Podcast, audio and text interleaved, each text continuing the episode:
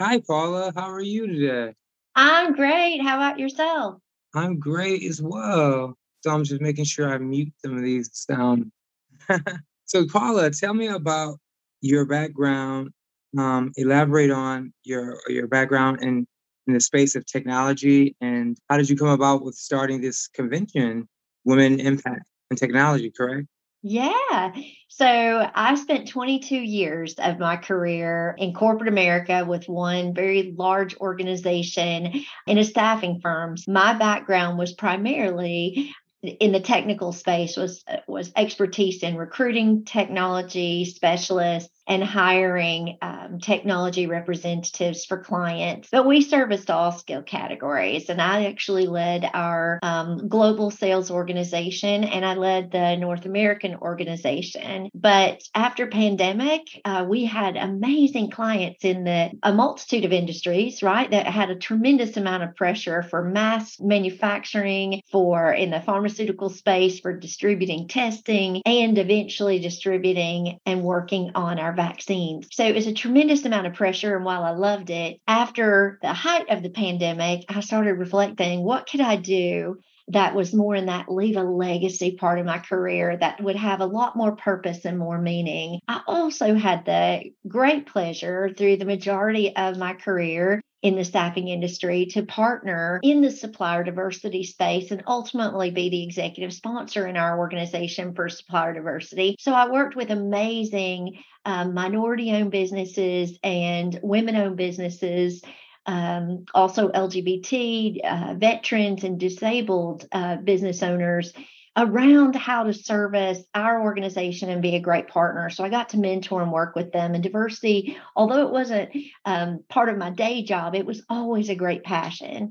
So I had a tremendous opportunity to uh, come and work and lead this organization, Women Impact Tech, which had been shut down. It had been a great uh, organization and a division that started from another staffing organization for a couple years 2018 2019 shut down for two years during pandemic as you might imagine. And the gentleman that started it decided they wanted to find a female leader to come and rebuild the brand take it to market own the day-to-day operations and lead the um, strategy that they had started several years ago because they felt like the mission was still as relevant today as it's always been. And it is right? So our company our mission is really to work and help women technologists to network with other great women in the industry and multiple industries and multiple brands to help them elevate their career. And the other prong to what we do is we bring in companies that are really looking to improve gender equity in their tech departments, or they've already done that really well and recognize the huge value that having a diverse talent in their tech department, what an impact that will do to both their bottom line and production and also also to drive improved market share with having a deeper understanding and diverse thought around their products and services with having diverse thought in their technology groups.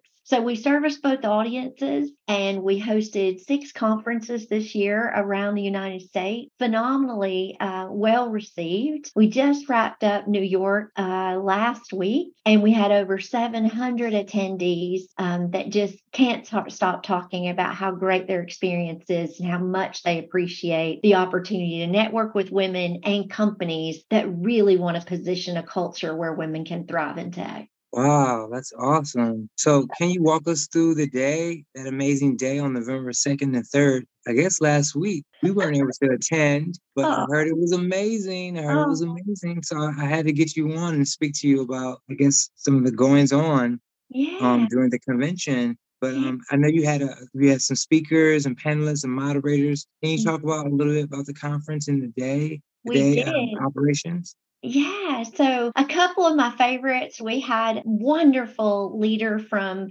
the organization Twitch, their CIO, joined me in a fireside chat midday on our first day. And she just shared her career journey and all the things she's been able to do in a multitude of in a multitude of different industries as she built her career track and ultimately became the CIO of such a well-known brand in technology like Twitch. And our audience loved having that opportunity to really understand how diversification of her background really helped her set herself on such a very prominent journey. And unfortunately, women make up at the C suite and at the executive level about 8% um, female executives and it's really a dominated space by men. So it was great to have her really share her journey and talk about how other women can set their sights and set their career strategy in a way that they can move towards the C suite. And then we had, as you said, multiple panels. Um, two of my very favorite panels. One spoke on diversification of characters in gaming. And we had a lot of different companies there that do some gaming or have uh, close contact with gaming through their brands. And it was just wonderful to hear how these companies were doing such an improved job at ensuring the gaming uh, industry and the games that people enjoy playing really were a nice cloth of what our society looks like. For so long, we haven't done a great job diversifying those characters. So they talked about what their companies were doing to invest in that and why it was important for their brands. So I thought that was super meaningful. And then um, we had another gaming company that actually also talked about that same topic, but from their lens. And it was a little different take on why it was so essential. And it wasn't just about diversification of the characters so that they mirrored society, but it was even more diversification so that it was more avatars and so that people didn't have to be gender specific in their gaming space, that they could be anything they wanted to be, and how freeing that was to not be positioned as either, you know, male or female, but to truly be gender neutral and be able to be on a kind of level playing field in the gaming space. So those were some of my favorite interesting topics. And of course, uh, it wouldn't be a female tech uh, conference without a great panel that talked about ensuring your worth and how to negotiate the salary you deserve in 2023. So I thought that was a really powerful team of women that talked to our um, network of attendees about how to position themselves at the end of this year in those kind of annual evaluations for the career journey that they want, as well as the compensation that they felt they deserved and should be earning. Nice. And I see that you also had someone from the New York Reporter that uh, moderated some of the speak to talks as well, correct? Yes. Laura? Yes, yeah. Stephen Lord. yeah. How did that fireside chat go? Reshma Saujani? Yeah, so she's amazing. If you haven't met her, she certainly is a great speaker. She started Girls Who Code and she was very passionate when she started Girls Who Code and they've evolved so much, but her passion shines through in everything she does. Of course, we were very close to election, so that conversation at Fireside Chat was awesome. It actually expanded outside of just her mission and how she built her entrepreneurial business around Girls Who Code and, and the impact that young girls can have in helping us close the gender gap for uh, women in technology. But she also couldn't help herself. She was out there really passionate around getting women out to vote and ensuring that they understand the impact that their vote could have um, towards women, women, women's initiatives, um, reproductive rights, all the way through. I think in New York, they had the, they had just passed that transparency um, law for compensation so all those things bled into that conversation with uh, Stephen. And it was great to see just how strong her persona is and how she represents um, a beautiful entrepreneurial spirit focused on the core mission of Women Impact Tech to close that gender gap. Ooh, that sounds like an amazing I guess, panelist discussion. And also, the cool thing is, I think I believe the governor was reelected, correct? I think so. Yeah, that's what I heard. Right. Yeah. The first female New York governor that yeah. was elected. And then also, we did we have, have had a very interesting year with the overturn of Roe versus Wade. How, did you guys delve into that as well, into some of the reactions that women have with that? You know, it didn't come up at the conference much other than for a lot of our speakers to use their voice on the stage to, to really encourage women to get out and vote and that their vote and their voice would make an impact. And we needed to ensure that this is a time that we stood up and were represented. I have been talking about um, Roe versus Wade and that impact in our industry. And certainly as you're driving toward gender equity in tech and you're trying to ensure that, you know, we increase increase the numbers. There's about 28% of women that have tech jobs. And then if you look at leadership jobs or even before you get to leadership, if you look at truly the engineers that are out there in tech, that number, when you get into the real more technical jobs as engineers, there's about 14%. So the, the number almost gets cut in half of all tech jobs when you get down to real engineer level technologists. And then after that, if you go into leadership, it's cut in half again, right? So we're in that single digit number for leadership in technology. So that gap's so huge that when they made such a, a,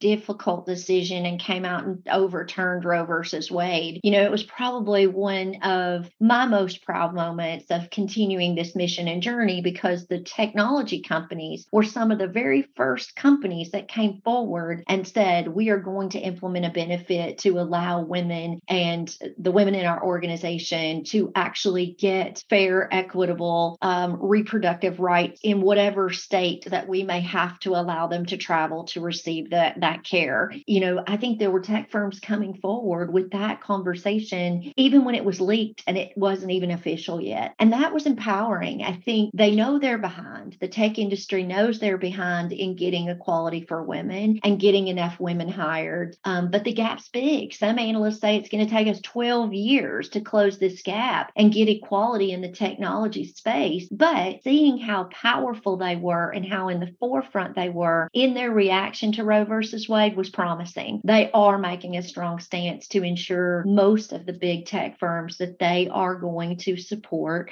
women's reproductive rights and ensure that they offer that benefit to the women, even though it's a burden on them from the government. They're willing to, to, to take on that burden to ensure they close the equity gap, which I think is huge. We're a small business, very small business, 25 employees. And I came out and did the same thing. We implemented a program that said if you're a woman in, our organization, which we only have two men on the team, mostly women in our organizations, but we support their reproductive rights and we'll pay for travel to give them the opportunity if that is something that they need for their benefits and care of their um, reproductive health. I know oftentimes when we have conferences or conventions or we meet up or have a cohort, so to speak, I know a lot of times it can be a little daunting and a little challenging to try to break people into spaces where they can actually have a one on one or intimate engagement. Did you guys break into a reception or any kind of mixers? Can actually talk and meet one another on a one on one basis? That's a great question. So we work really hard at that a lot of excellent content like we talked about but we also do smaller breakout sessions for mentee mentor engagement so that the women can kind of group out. It's always interesting to me at our event. These women with seven years like our attendees mostly have between five and seven years. 60% of our attendees have that level of experience but they still are looking for a mentor and they're not confident enough to say i can mentor. I've really done a great job in the five to seven years i've been in the industry industry. So I find it always uh, interesting that we always have a lot more women that want to be mentees than we have mentors. But we do a small breakout session where we encourage some great dialogue and we break into small groups, even though it's a small breakout session. We take about 10 to 20 mentors and then do small circles with those mentors where you can really get one on one time and either share a story or a challenge and ask for direct feedback in those engagements and sessions so that you can get something, a nugget you can take and input into place at work the very next day. So we do that. We do networking sessions where we break out and allow um, our attendees to have time to engage with other attendees, either on our exhibitor floor, meeting our sponsors, or in small, intimate breakout rooms with soft furniture where they can sit down and really have good dialogue. And this show, we haven't done it at every show, but this show we actually did a headshot lounge. And while the lines were long. Uh, I heard just great women engaging with one another and very good conversations in those lines during the headshot uh, wait period. And it was great. I got feedback during some of the uh, breakout sessions myself or networking sessions where people would share with you, you know, I go to a lot of tech conferences, and the thing I love about Women Impact Tech's conference is the things that you do to really show us that that you do this for us. And the headshot example was one where we don't charge for that, but we give them an opportunity with a professional photographer to build their headshot. We offer resume review time with our recruiters, and we also offer um, interview prep time so they can sign up and schedule a 30 minute session with one of our recruiters to do interview prep or to do resume review. They can either do a 30 minute session or they can do a one hour session, all in which we are hoping to give them that foot up when they get back into the workplace to elevate their career. And then we also end each uh, day of our conferences with a networking reception. So we have wine and cocktails, and we really give everybody some great food and, and appreciation for their time that they've invested either as a participant or as speaker or sponsor. And then they can network during those hours as well at the end of the day um, or during lunch. We also do a lunch and, and a couple of breaks. Everybody loves food, and they always comment that's one of the best compliments we get after every show that we go all out to make sure that we feed them very well and make sure they have great snacks throughout the day. And you mentioned Twitch earlier, which is a live stream channel. We have a Twitch, it's 360 Magazine. But I was wondering, did you guys do any live streaming of the convention or the conference while you were there as well? We did not. You know, that's something we aspire to do. I think it would be fantastic if we got more into that type of um, live stream. We record everything um, that we do on our main stage, our big stage, not always the breakout sessions, but we record the bigger sessions to have that content available for membership. These are great one time events, but our goal in 2023 is to build a robust membership. A lot of the women and a lot of the companies ask for partnership throughout the year. We don't want to wait till you come back a year from now to New York City or Chicago or Boston or San Francisco. What can we do to be in better, stronger partnership with you throughout the year? And we're building membership so that not only can we use our live conferences to help our sponsors find exceptional talent, but once they find that talent, we have membership to help them retain this amazing female base of talent. And in membership, we offer all those recorded sessions um, so that they have those at their fingertips. And then we do some virtual sessions that are live with speakers, but in a virtual platform. So any member around the country can join those sessions and engage with great thought leadership and our speakers. And how many people are in membership now? How many chapters? We have just we are just launching membership. We will start on January 1. So we're building the platform, we're building and archiving all of our thought leadership so that it's simple and easy for them to research when they become a member. But it is that it will be the launch of 2023. How will the credentialing process take place? Will it be rigorous? Um, so we're gonna we're gonna have two areas. It won't be rigorous to be a member. Certainly, we want anybody that's in the tech department that wants to elevate their career and surround themselves with strong females. They actually can join membership with us as an individual. They can do that just through a, a payment of twenty five hundred dollars for the year to have a network and thought leadership at their fingerprints. And then also, I keep saying Think of it as the biggest BRG in the country for women in tech, um, a resource center where they have other industries and other brands that they can lean on and talk to about best practices in their current role. And then we also will do membership for corporations. And with corporate members, they'll be able to bring, depending on what level of membership, a number of women in tech individual members with them for the corporate membership. And we'll continue to have track of thought leadership and speakers and events for women in tech technology and the individual member as well as the corporations. And we'll talk about things that are important to them, like how to build a strong culture around diversity and to diversify your hiring of women. So there'll be a track for both audiences, our corporations and our individual members. Did you all, um, I think during the conference, touch on anything relative to NFTs and cryptocurrency? No, you know, nobody was really um, hot on that topic. I think everybody's in a hurry up and wait mode. Um, it's been interesting to watch crypto this year and just see what's happening. And um, I try to read and stay on top of it. I think there's a lot of concern with the interest rate elevation and, and all the general layoffs in tech and, you know, across the board. It's probably the largest layoff we've seen here in fourth quarter in the tech space, maybe ever in my lifetime. It's very sweet. A gentleman and one of my investors just posted a LinkedIn article, you know, reminding those that might have been impacted by this layoff that it's short, it's temporary, that they will drive innovation in this country and be a significant part of the economic uh, recovery. So while it feels horrible right now to see so many of the people we're very passionate about in the layoff mode, I do think it will be short term. And I think that will impact crypto. We'll see a bounce back on that as well. This is just Pollyanna view here, probably named appropriately, being named Paula.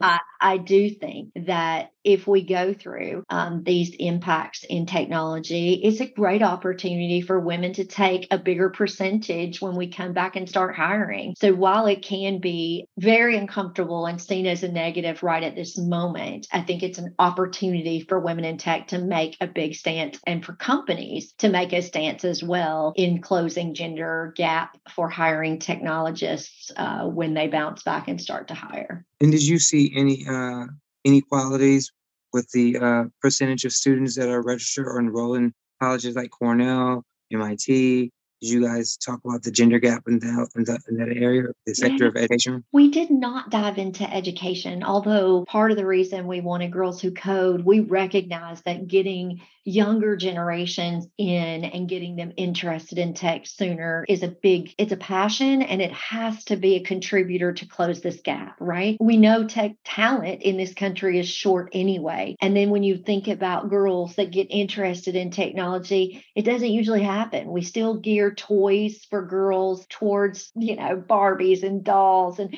we don't push them towards stem activities when they're younger so those are all things that you know when i get an audience and i get an opportunity to talk about it, I really push to ensure that we're starting girls as young as possible to have an interest in coding, to have an interest in anything that's STEM related, whether it's eh, Legos, starting to build that engineering thought process and engineering mind, it will make a difference. And then they won't face the stigma as they grow into um, schools. And I, people, little, very few people know this, but I'm actually a troop leader for my daughter. She started elementary school this year and one of the things that the Girl Scouts of America organization has started is really pushing STEM in their curriculums and in their patches and in the work that they're offering young girls. So I do tell people Girl Scouts of America, getting your child, your daughter involved in Girl Scouts is a great way to introduce them to STEM activities starting in kindergarten and keeping that through their path. And then we will see more women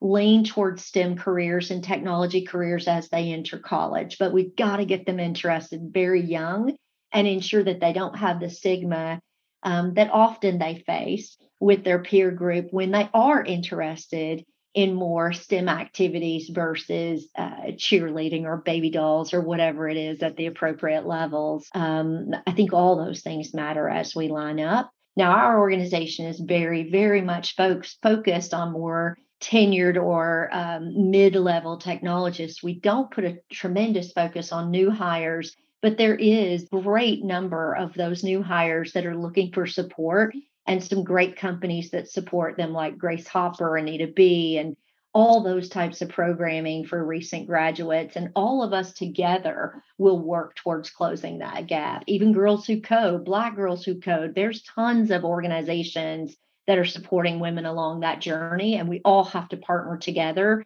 to ensure that we're trying to change these statistics. You know, I, I think about um, bringing up Black Girls Who Code. When you look at girls that are women of color, Black girls specifically in technology today, they only make up 4% of that 28%. So it is a gigantic gap that we can close and such a population of opportunity for women of color to move that direction and get engaged and involved and in, in something that can be a phenomenal career path if we can start their interest younger so that they don't feel a stigma as well. I know a lot of times in some of the urban areas, there's a program called Upward Bound, and I was a part of it as well in Michigan called Cranbrook Kingswood Upward Bound, Horizons Upward Bound Hub. Yeah. had a component to it with uh, one one component was publicly held as a nonprofit. Have you guys thought about engaging in some of those cohorts yeah. or, or, cohorts in such or like that that can uh, have an impact on a young person and or even offer a scholarship within the high school demographic or even the elementary school level as well, like you said before? Yeah, I think that's an aspiration.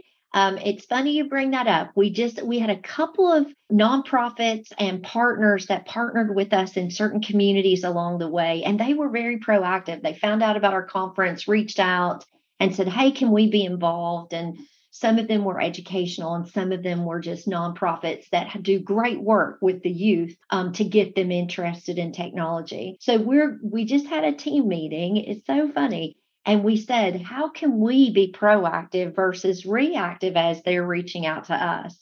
So, one of our goals this year in 2023 is to find those communities that are doing great work and ensure that we partner in a proactive way to give them a stage to share the work that they're doing because it is so critical to our ultimate mission of closing this gap and finding a good partner in every city that we service to ensure that we're giving back to that community and that we're focused on the mission with those organizations that are focused on bringing girls into tech for sure.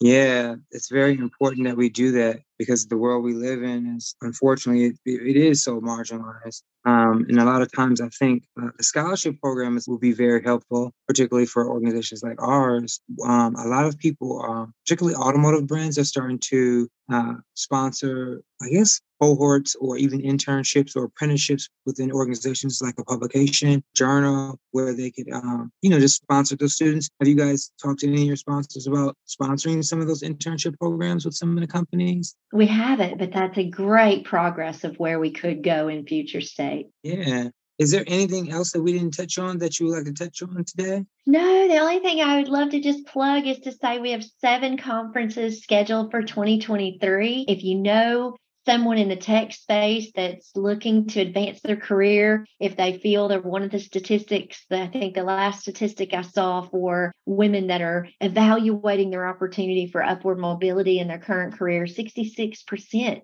are reporting there's no upward mobility for them.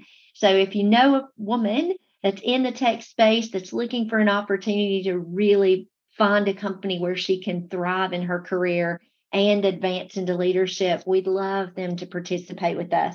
Our seven shows, we're doing San Francisco, March 21st and 22nd. We have Seattle, um, May 24th. Oh, and I skipped one. We have um, Chicago in April, April 27th. We've got Denver in July, July 11th. Uh, Boston in August, August 21st and 22nd. And then Atlanta, October the 20 or the 2nd and the 3rd. And then we will close out the year um, just like we did that this year in New York City, um, November 2nd and 3rd next year. And we would love to have those women join us. And then certainly great media presence like yourself that can advocate to improve and help us with our mission, that would be fantastic. Yeah, that's wonderful. And we, we take notes of that. Thank you so much, Paula, for being such an advocate for women in technology and being such a trailblazer in your field. Uh, we need more people like you who are powerful, strong, and standing in their truth that are helping young women find a way,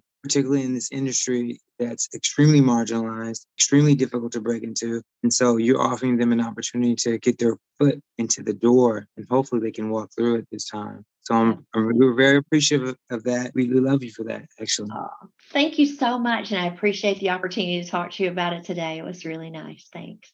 You're welcome. Have a good one. You too.